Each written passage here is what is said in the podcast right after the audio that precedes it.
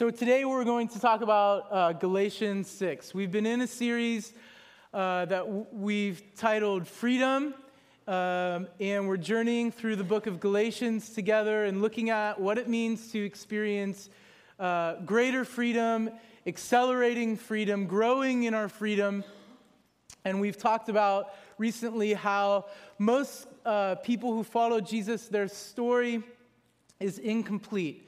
You know, the typical story of someone who follows Jesus is like, I once was and I now am. I once was hooked on drugs and now I'm not. And um, I'm, I'm free from that substance. And that's normally where people, typically where people who follow Jesus stop. Um, freedom from something. And though there is an element to what Paul is unfolding, uh, Jesus is unfolding through Paul in Galatians, that's not the complete story.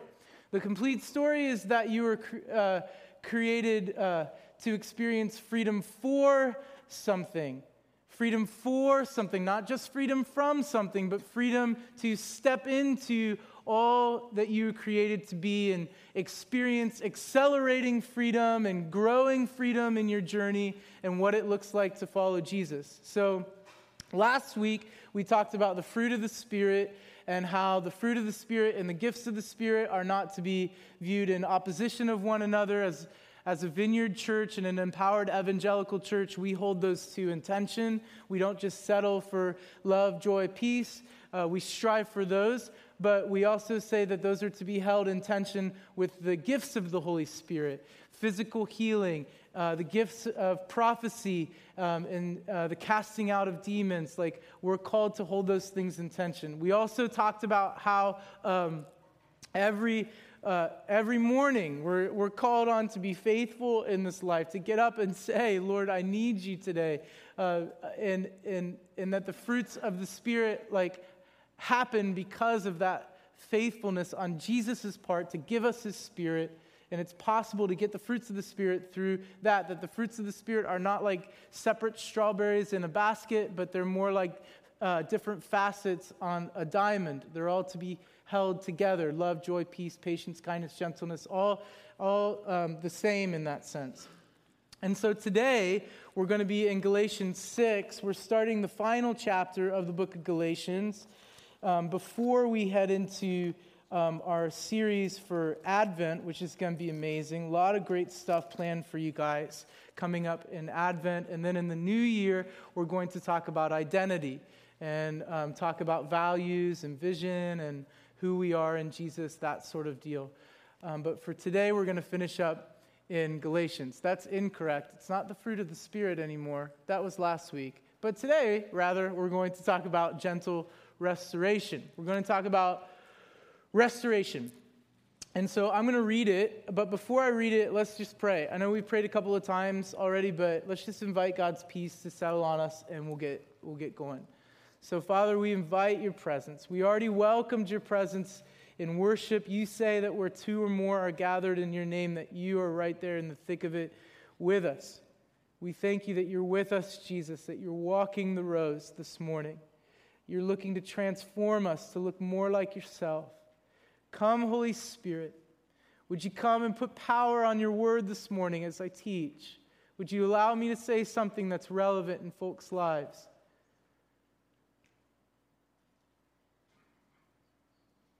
Come, Holy Spirit. Reveal Jesus to us in greater depth and measure. Father, I come, I, I come to you and, and, and just say thank you for who you are, that you're generous, that you are a restorer, that you are good, and that you're using us to bring life to this city through our hearts and our hands. Let us, let us be used of you, Jesus, in, in any way that we can. We just say yes to you, God. Again, we say yes to you. And it's in Jesus' name that we pray. Amen. Amen. Okay, so I'll be reading out of the NIV if you want to turn or swipe there with me. And I'll be. Um, in Galatians 6, and we read this in, starting in verse 1. Brothers and sisters, if someone is caught in a sin, you who are spiritual should restore him gently. But watch yourself, or you also might be tempted. Carry each other's burdens, and in this way you will fulfill the law of Christ. If anyone thinks he is something when he is nothing, he deceives himself. Each one should test his own actions. Then he can take pride in himself without comparing himself to somebody else. For each one should carry his own load. Anyone who receives instruction in the word must share all good things with his instructor. Do not be deceived. God cannot be mocked. A man reaps what he sows. The one who sows to please the sinful nature from that nature will reap destruction. The one who sows to please the Spirit from the Spirit will reap eternal life. So good. Look at this. Let us not become weary in doing good, for at the proper time we will reap a harvest if we do not give up. Therefore, as we have opportunity, let us do good to all people, especially to those who belong to the family of believers. So, the context here is that Paul is writing to the churches in Galatia. Churches. This would be like modern day Turkey. And he's writing to them in his absence because he's off planting other churches. And in his absence, these people come, and Paul calls them Judaizers. And what these men do is they teach a different gospel, Paul says, which is really no gospel at all.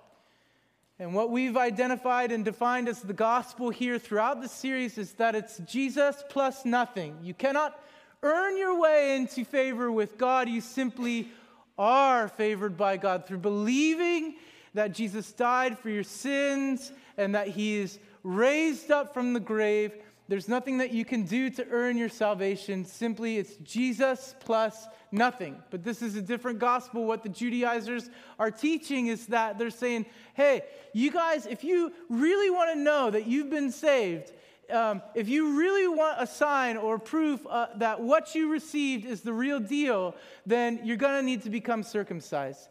And uh, women, while you're at it, you're going to need to keep a kosher house. That's what you're going to need to do. So, all these guys are coming in, they're teaching Gentiles to keep Mosaic law, which is really kind of silly. They have no history with Mosaic law at all, but they love Jesus. And so they're like, okay, we love Jesus. Sign me up. They're like, we want to do that. And Paul spends all, the whole chapter, the whole book of Galatians saying, no, no, no, don't do it. Don't be deceived.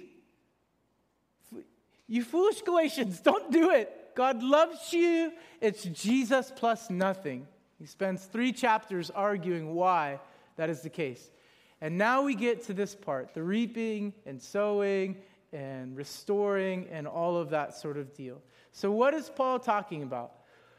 Gentle restoration.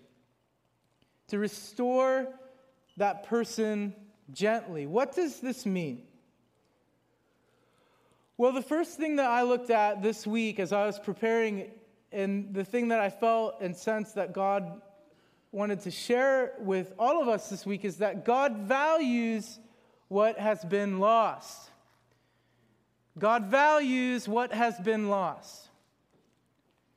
And we see this from the beginning of time, even from uh, the third chapter of Genesis when it's prophesied over the woman after Adam and Eve had fallen, there was a prophecy and a promise made that one day the depth of sin, the depth of the fall would have no more effect because we would crush the serpent's head.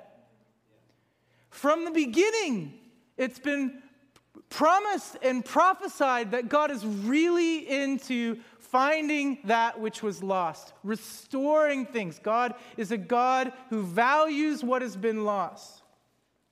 In 2 Corinthians 13 11, Paul says that we should aim for restoration. He says, Finally, brothers and sisters, rejoice, strive for full restoration, encourage one another, be of one mind, live in peace, and the God of love and peace will be with you. We should aim, that's what we should, that should be the target, that should be the, restoration should be the bullseye. In Acts 3:21, Luke writes, he desires restoration of all things Heaven must receive him, talking about Jesus, until the time comes for God to restore everything, as he promised long ago through his holy prophets. And this starts the restoration of all things starts at the cross and the resurrection of Jesus. So when Jesus died on the cross, many times what we think is that Jesus died in, on the cross to get us into heaven, to say the sinner's prayer, and bam, we've got fire insurance. But let me tell you, folks, this is not the gospel. The gospel is not that Jesus died to take you to heaven in the by and by. Jesus died on the cross and resurrected from the grave to put heaven into you. N.T. Wright, a New Testament theologian, said that Jesus' heart for you is not evacuation, it's restoration. He says that Jesus' resurrection is the beginning of God's new project, not to snatch people away from the earth. Why, would, why on earth would he want to do that? Snatch you away from this wonderful place. N.T. Wright didn't say that, I did. Not to snatch people away from earth to heaven, but to colonize earth with the life of heaven. That, after all, is what the Lord's Prayer is all about. Let your kingdom come, your will be done.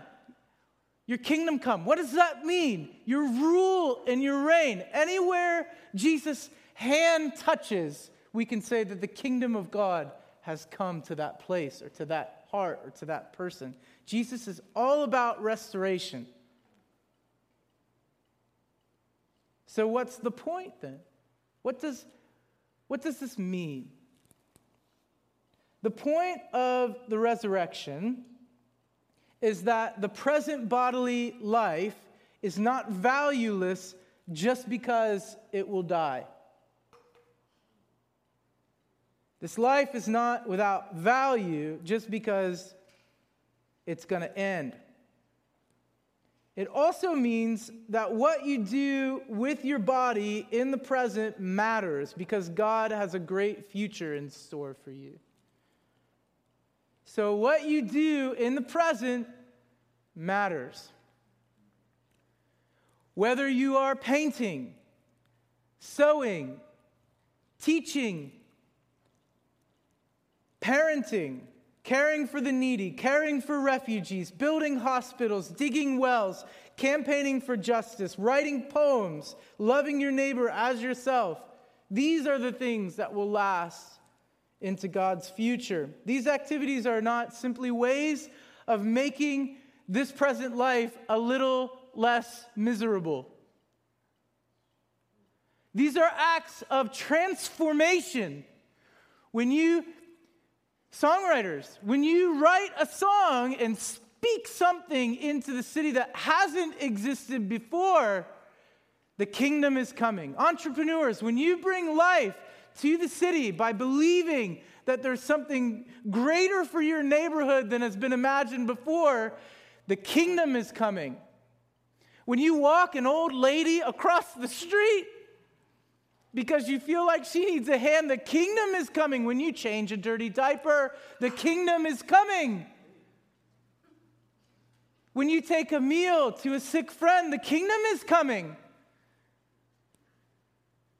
These are all acts that matter because this is what we're made for. We're made for spirituality, yet we oftentimes we wallow in introspection. We're made for joy, but we settle for pleasure. We're made for justice, but we clamor for vengeance. We're made for relationship, but we insist on our own way. We're made for beauty, but we're satisfied with sentiment. All the while, the new creation has already begun. The new creation's already begun. And this is a call, this, and you, and you hear the challenge in this, right? The challenge then is to leave behind in the tomb of Jesus, anything of the broken or incomplete story that once was before God touched your life and restored your heart. Jesus is saying through Paul in this, leave that in the tomb. And as I restored you, go and restore. Because that's how God does it. We, that's how God restores. He, re, he always restores gently. God always restores gently. I think of, who was it? Elijah. Um, when he was spe- when when he when he showed himself to Elijah, he cared for him by feeding him. The ravens came. You remember in the Old Testament. And then, where, how did he restore? Because this was a time of re- restoration for Elijah. How did he restore Elijah? It wasn't, remember this verse? It wasn't in the thundercloud, it wasn't in the earthquake, it's in a whisper. God is all about restoring us gently. And it starts with the cross in the resurrection. It's a great picture that um, I want us to remember as we're thinking about what restoration means and that Jesus, that God through Jesus wants to restore all things. And the picture is this that you are um, in Europe in some old, you know, century old, uh, or not, like thousand year old monastery, okay? And you go down to the basement. And as you're digging through the stones and rubble, you find an old, you know, thousand year old um, wooden panel that's got like a Christ icon on that panel, right? And it's covered with, with layers of, and you, can, and you can see dimly what it is like through all the layers, right? And you're like, dang, that's got to be beautiful. And so you pull it out and you give it to a restoration artist, the they're called restoration artists who restore like museum pieces and such. And she takes it. And what does she do with it? She grabs a stick of dynamite? No, she does not. Because the truth is that you cannot restore art with explosives. It seems kind of obvious. You can't restore art with dynamite. And in rethinking following Jesus and what it means to uh, understand what our salvation is for, we must keep in mind that in our relationships with others, as we restore one another, that we're handling something very precious to God and to one another. I'm always about finding um, antonyms to things as well as synonyms, or like the opposite antithesis to things. I said, well, there is some art that you can make by explosives. It's called Mount Rushmore. So I debunked that theory really quickly in my head. But for the most part, you cannot restore art with dynamite. We're handling something precious. It's the same as this, it's the same heart as the story of David. David is seen as a righteous man, a man after God's own heart, yet commits adultery, is unfaithful to his wife, and then has the wife's husband sent to the front lines to be murdered. And we'd say in America, string him up. You know, that's like we'd call for impeachment right away. That would not be good. But yet, David comes before the Lord and he says, Against you and you only have I sinned and cleanse me. Authentically comes before God and asks for cleansing. This is the story of restoration in God. This is the story of the gospel. Have you ever asked yourself, what is salvation for? Not what is salvation, but what is salvation for? Salvation's for the restoration of all things to God's original goodness. Anytime you think about salvation, you, sh- you should be thinking about God's looking to restore all things, all things, all things. That's the work of new creation. That's the work of transformation, not just to your heart, but of all things, of all people, from rich to poor, black, white, Asian, doesn't matter. God is into the restoration of all people, all tribes, all tongues, from the biggest skyscraper to the smallest ant. God's into restoring his creation. He's really he really loves what he made. Look how many different colors there are in nature. He's into restoring creation as well. He's into the restoration of all things. That's what we should be thinking of when we think of salvation. God created a good world, but this good world was lost to sin, Satan, corruption, and death. And the story of the Bible tells us how God is in the process of recovering everything. Paul says that sinners sin and spirituals restore. Sinners sin. Listen, it's like gonna happen. Folks are gonna mess up. Folks are gonna offend others. Folks are gonna offend God. The picture is sort of like in this building, if there were like, if there was room up, you know, up where those lights are around, and people were standing up there with paint cans. Maybe you're standing up there. Maybe I'm standing up there, and I've got a paint can full of green paint and I just decide to go bam and pour the paint, and the paint gets everywhere. This is what sin is. Sin is messy, sin is with people, it gets paint. And some of us, this was a moment in first service, some of us have got paint all over us. Sometimes we, we're the ones who are pouring the paint, and other times we get paint on us. And we're like, dang, where's all that paint coming from? It's from sin. This is the reality of the broken world that we live in is that sinners sin. And I feel like there are many here this morning who are like, well, yeah, you know, tell me something I don't know. I've got paint on me. What do I do with it? How do I get it off? How do I not spill paint on people? and we'll go into that here in a minute. Sinners sin, spirituals restore.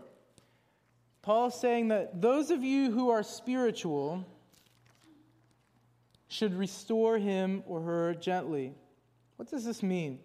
Those of you who are spiritual. A lot of times we read this and we read spiritually elite people, pastors, uh, leaders, those who are deep, you know, with the Lord, deep in, in the knowledge of God. And that's who we think of when we read this, isn't it? Those who are spiritual, that's what we read. But that was never Paul's intent or his use of language in, in the context of this letter. What he means when he says that you who are spiritual should restore, he means those of you who follow the Holy Spirit. Those of you who live in the Holy Spirit. So, who is that? Who, who is that this morning? Those who follow Jesus, you are spiritual beings. You belong to Jesus and you have the Holy Spirit who's not an it, a person who lives inside of you. It's not just for special, elite spiritual people, it's all of us. So, what Paul is saying is that all of us should be about the work of spiritual restoration in other people, in the creation itself, in our city, in justice situations, in courtrooms, in educational systems, in legal systems, to bring about the restoration of all things gently. Ha, come on. That's good news. Spirituals restore. You restore. You restore. It's up to you, Jay. In Ashtabula, if you don't do it, who will? It's up to you. In Parma, Gary, who's going to restore it? It's you. If not you, then who? It's up to you, Ev. In Lakewood, if not you, who for Lakewood? Those who are spiritual, all of us. Shaker too, come on.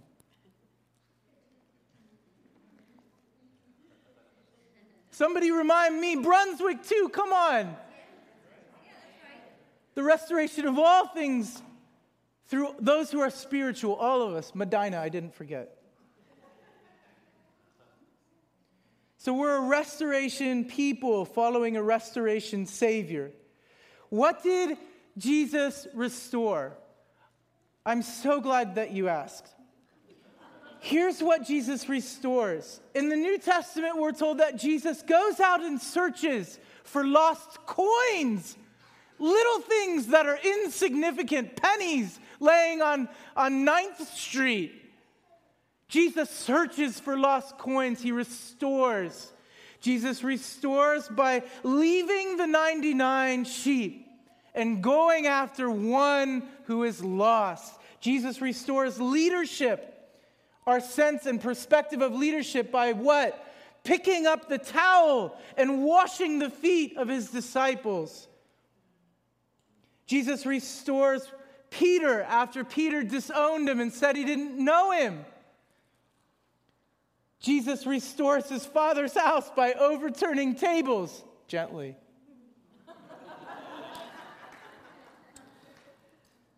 From the tears on his feet, he restores the dignity of prostitutes. He restores bodies, rebuking fevers, and by rubbing mud in a blind man's eye.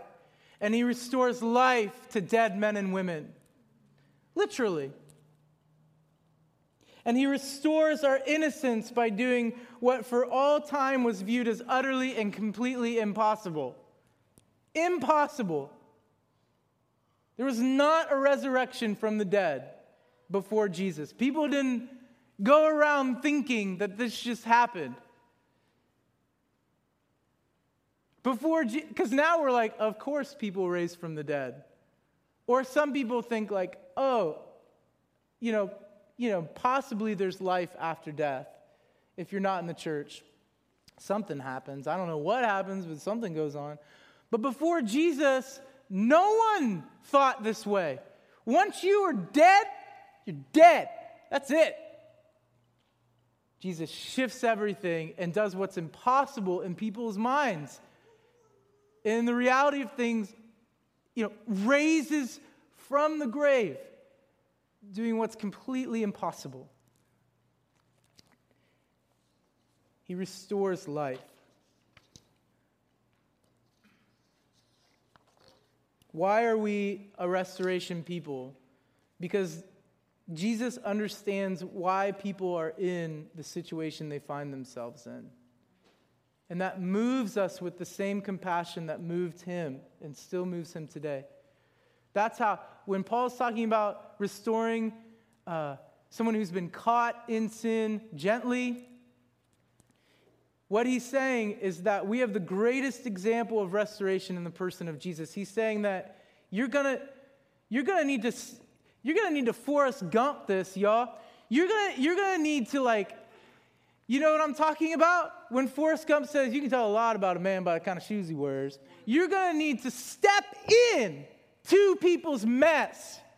As a restoration people, it's gonna require you to get close not to your phone screen.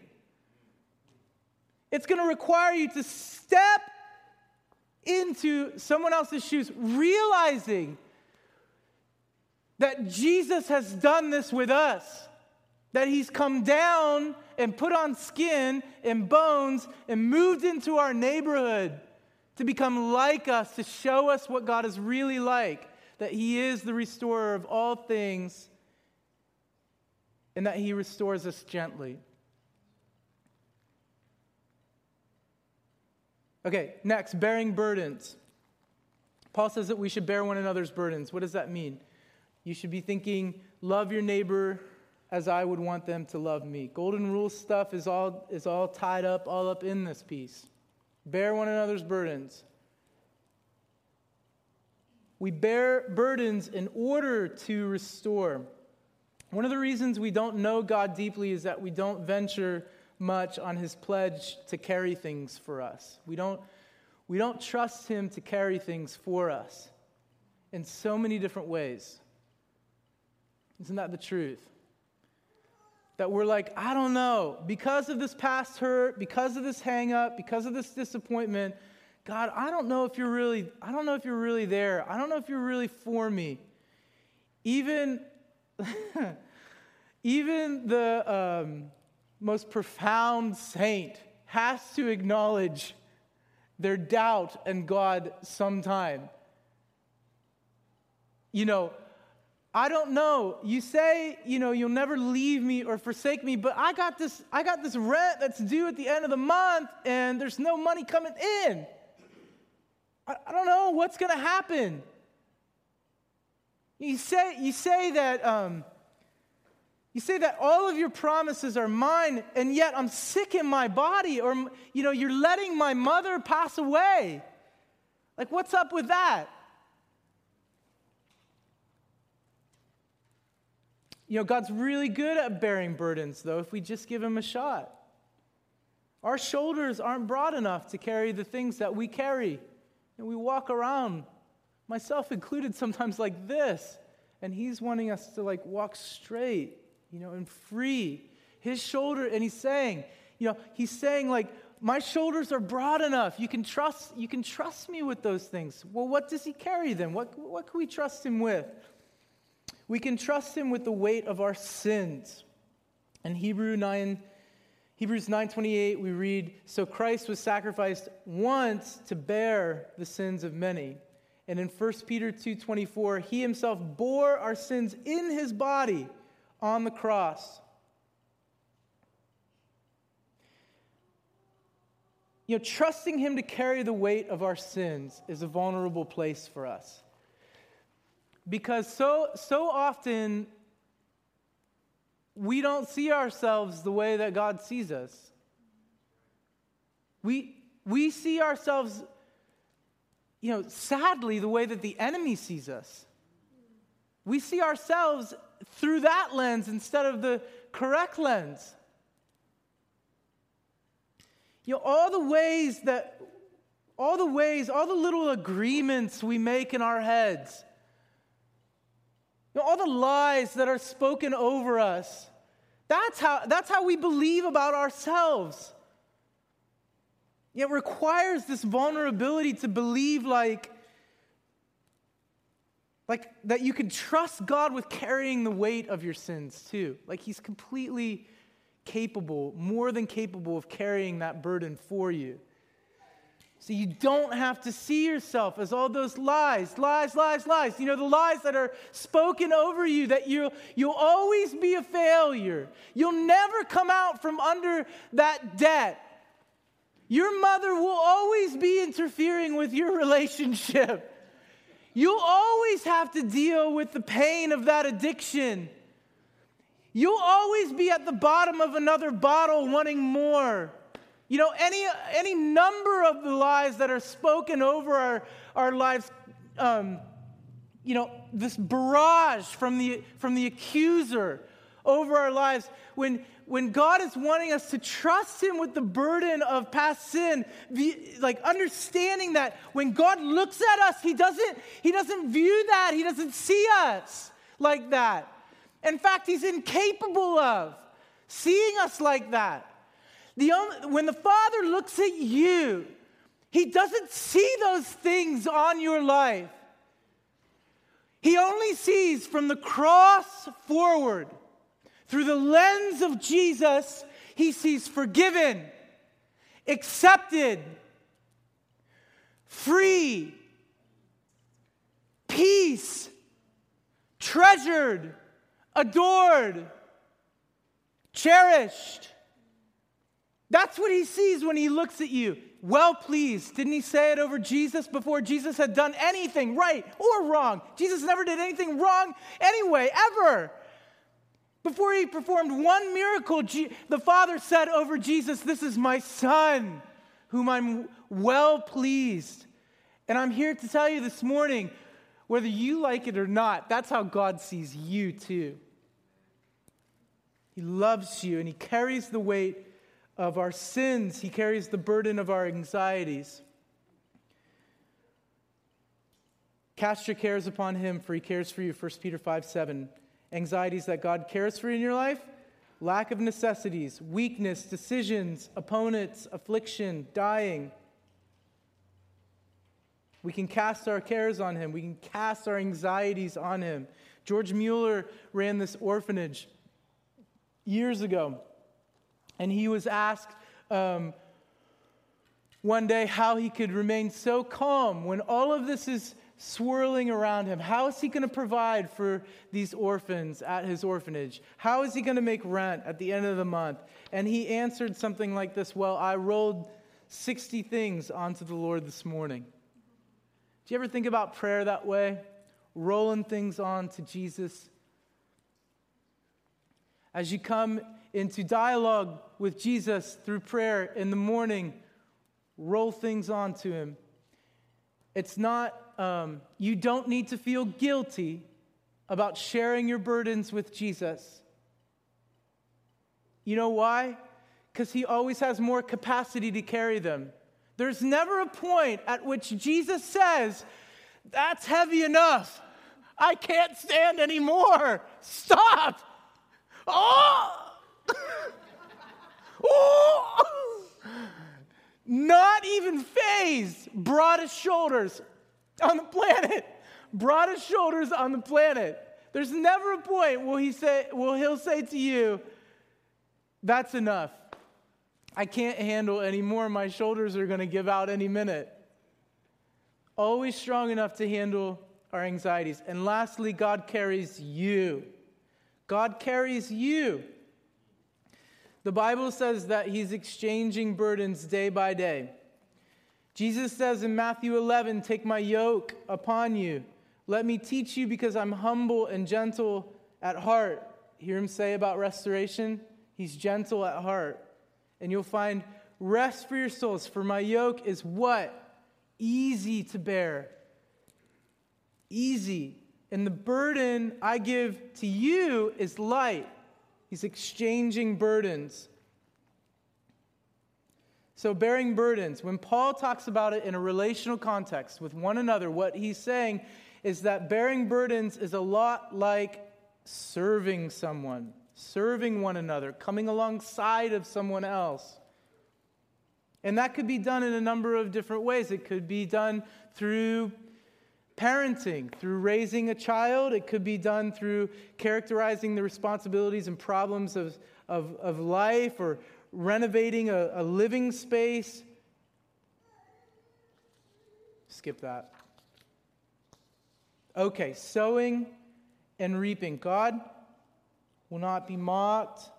A man reaps what he sows. This is where we'll end this morning. So, um, a lot of times when we hear this verse, there's so much baggage attached with it. So much. So much. So much. Oh, I did want to say verse 6 was interesting too. Verse 6 blew me up this week. It totally changed my perception on like how how we are, like how you are and how I am, and how we are together, you and Sarah, uh, Sarah and I, and you and you all, you people how we are together. And what Paul says is that uh, those who are being instructed should share all good things with those who are instructing. Oh, change me. The, the verb here, um, it, changed, it changed my perspective on like what's happening when we get together in situations like this and in the future and what's taking place here. That when the baskets go around, uh oh, I went there, didn't I? When the baskets go around, what Paul is saying in verse 6 when the baskets go around and you lay money in the plate, you're not, um, you're not paying me for a job. You realize that, right? You're not compensating me like it's my job to pick up a paycheck or any of the staff here. You realize that's not what Paul is saying here. Okay, here's what Paul is saying. What is happening here is that you're being taught, you're being instructed. I'm not super tactical or uh, that wrapped up in strategy. Um, I show you, I, sh- I show all my. I'm, I'm, I know other teachers are not kind of like this, but I show all my cards normally. Um, so here's what's happening. Instead, so when, what Paul's saying in verse 6 is that um, there's a sharing that's taking place. You are sharing right now in resources that God has given me and God has placed on Sarah and I's life. And you're sitting under that. There's instruction going forward here. I'm not that tactical, but I am teaching. The other side of that coin is that you are sharing with Sarah and I. And so, you're not paying me. We're sharing together And it's helpful to think about what Paul means here is, is that it's helpful to think about this like as a, a university or a college pays a professor who is in fellowship. We are sharing life together. I'm not picking up a paycheck. Sorry to disappoint you. Also, sowing and reaping has very much to do with money. And oftentimes, this is a sticky subject because we all picture the televangelist on TV, and he's like, sow a seed, a thousand dollars, and you will reap a harvest. and you're like, hashtag use your real voice. and then there's so much baggage in this. So I want to cut through some of that and get at the heart of what Paul meant by sowing and reaping because he says, whatever, whatever, whether it's money, time, resources, but oftentimes we think about it in that context, like the annoying televangelist, or we think about it in the context of sin, of doing wrong things. We're like, dang, if I, um, if I do this, God is out to get me, right? Now, is, in saying we reap what we sow, are we saying that God is a vengeful God over being a compassionate God? No, we're not saying that. God is not out to get you. I hope you feel that this morning, that God is for you. He's not out to get you. However, there is a, there's a grain that He's set up in this world, and if you choose to rub against that grain, you're going to pick up splinters. In that context, that's what it means. But that's often where we stop and we're like, okay, that's what it means that we reap what we sow. That guy's been drinking for 40 years. No wonder his liver's torn up. He's reaping what he's sowing, right? That's how we think about it reap what you sow. But we fail to see this as the, the positive side. That when we sow into the things of the Spirit, we will reap a harvest. And we're going to demonstrate this here in one minute. Jesus says in Luke 6 38, he says this. He says, Give, and it will be given to you. A good measure, pressed down, shaken together, and running over, will be poured into your lap. For with the measure you use, it will be measured to you. A good measure, pressed down, shaken together, and running over. It sounds like the hokey pokey, like some kind of dance. A good measure, shaken down, shaken together. What does this mean? The picture here is this the picture is that um, Jesus is speaking to f- primarily farmers. And these farmers would work all week, and they would take uh, big things of wheat, and they'd carry it from like one place to another place for like storage or whatever. And at the end of the week, the landowner, if he was a generous landowner, would say to the workers, All week you've transported wheat. This last one is yours. This is yours to keep. This one's yours. And so you better believe that when the final basket of wheat was carried, that it was pressed down, so you get so much more wheat in there, shaken together and over and overflowing. This is the language that Jesus is using. It's sort of like um, Slurpees. You know, like at Target when you go and you get a Slurpee, who gets red? I get red. Who gets blue? You guys don't like ices? Who even like, is this analogy even like relevant? And you and you go and what do you do? You put like the the clear plastic top on the cup? Why? Because you get more. That way when you fill up the top you keep on going. You get like three more inches out of that thing. And then and then you, sometimes you shake it together so that it settles. You get more in there. And then sometimes it like spills over the top and you gotta like lick it. You like, get that? And I would never do this. But I've even seen some people put straws in there and drink it while they're in the store and then go back for more and fill it up. Have you? Now, none of you would do that, would you? Neither would I. Ever. Pressed down, shaken together, and overflowing. What what Jesus is saying is that that is how God gives to you when we're generous. Why? Because we're most like God when we're giving. Say this with me. What we keep is all we have. What we give, God multiplies. What we keep is all we have. But what we give, God multiplies. Every time, bank on it. Want to see it happen? Who's got 20 bucks? Who has $20 that I can have? I need $20. Ministry's so tough. Oh, I need $20. Just kidding, it's not. It's a blast. I need 20. Thank you. 15, that'll do.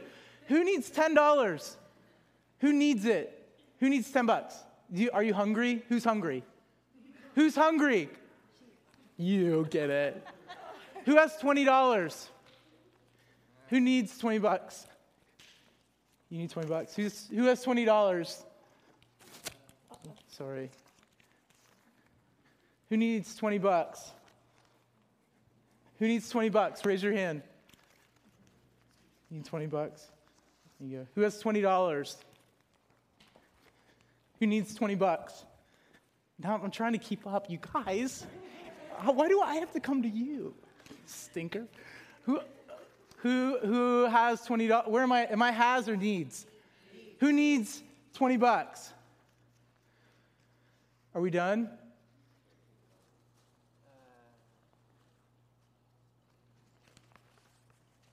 Are you? Oh, thanks, buddy.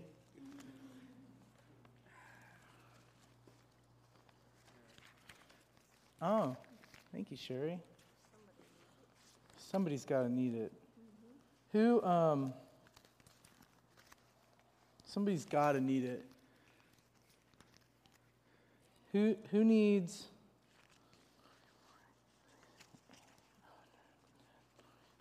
who needs $135? Who needs it? You need it? It's yours. You have 155. Answered prayer. Good, right? So, what you've seen, yeah. So, what we've seen here, what we've seen here is the principle of sowing and reaping. That people, one, people will praise God because you choose to be generous. Did you see what she just said? She said that that's an answer to prayer. Thank you. Because you choose to be like Jesus and you say yes, people will give, will give thanks to God. It causes worship in people's hearts. Why? Because we're being, that there's at no other point other than when we forgive people that we're being more like God than when we're generous people. When we just choose to say, I'm giving my life away. I say yes to you. I just say yes to you, Jesus. Like I'm gonna, I'm gonna give, and I'm gonna give, and I'm gonna. My one of my old pastors, I was dealing with tithing, and he was like, "Well, Evan, you just got, you got to give and give and give until it feels so good." You, do you know that you are blessed as you choose to be generous? There's a blessing that comes to you. And you might not see harvest in your life tomorrow. You might not see harvest in your life in a week, in a month, in 10 years. But you can be sure that what you sow, you will reap. You honor God. We honor God. You and I, we honor God when we choose to be generous people. We're going to reap what we sow, and it's my it's my heart and Sarah and I's vision and heart to see Vineyard Cleveland be the most irrational, generous people in the city of Cleveland. We, we don't want, we want to be blind and just like here, here, here, here, here, here, here, here. We believe so much more for our, for our church, for how we can be a blessing to the city, because the, the church will, the, the church will never move beyond the culture that is cooking in Sarah and I's heart. And I'm here to tell you that Sarah and I are generous. We love to be generous. Watch out. We love to give. It's just like over the years, the Lord has just like instilled this in us that we, we get to do it. We get to be generous with our time and our money and our resources. And He enlarges something of our hearts, of our inheritance. At, the Bible says He enlarges our inheritance when we choose to be generous. And so, Vineyard Cleveland, we will be the most irrational, irrational, generous people in the city of Cleveland. People will look in at Cleveland from the outside and they'll be like, who are those crazies up there? At Vineyard Cleveland, they're already doing that. You know, you realize that, right? People are looking in and they're saying, Who are those people at Vineyard Cleveland who are giving away $11,000 to single moms on a Sunday morning? They're crazy. Huh? And we just say, no, we're just learning what it means to become more like Jesus. We're not crazy. We're just trying to follow Jesus, right? Why don't you join me in standing?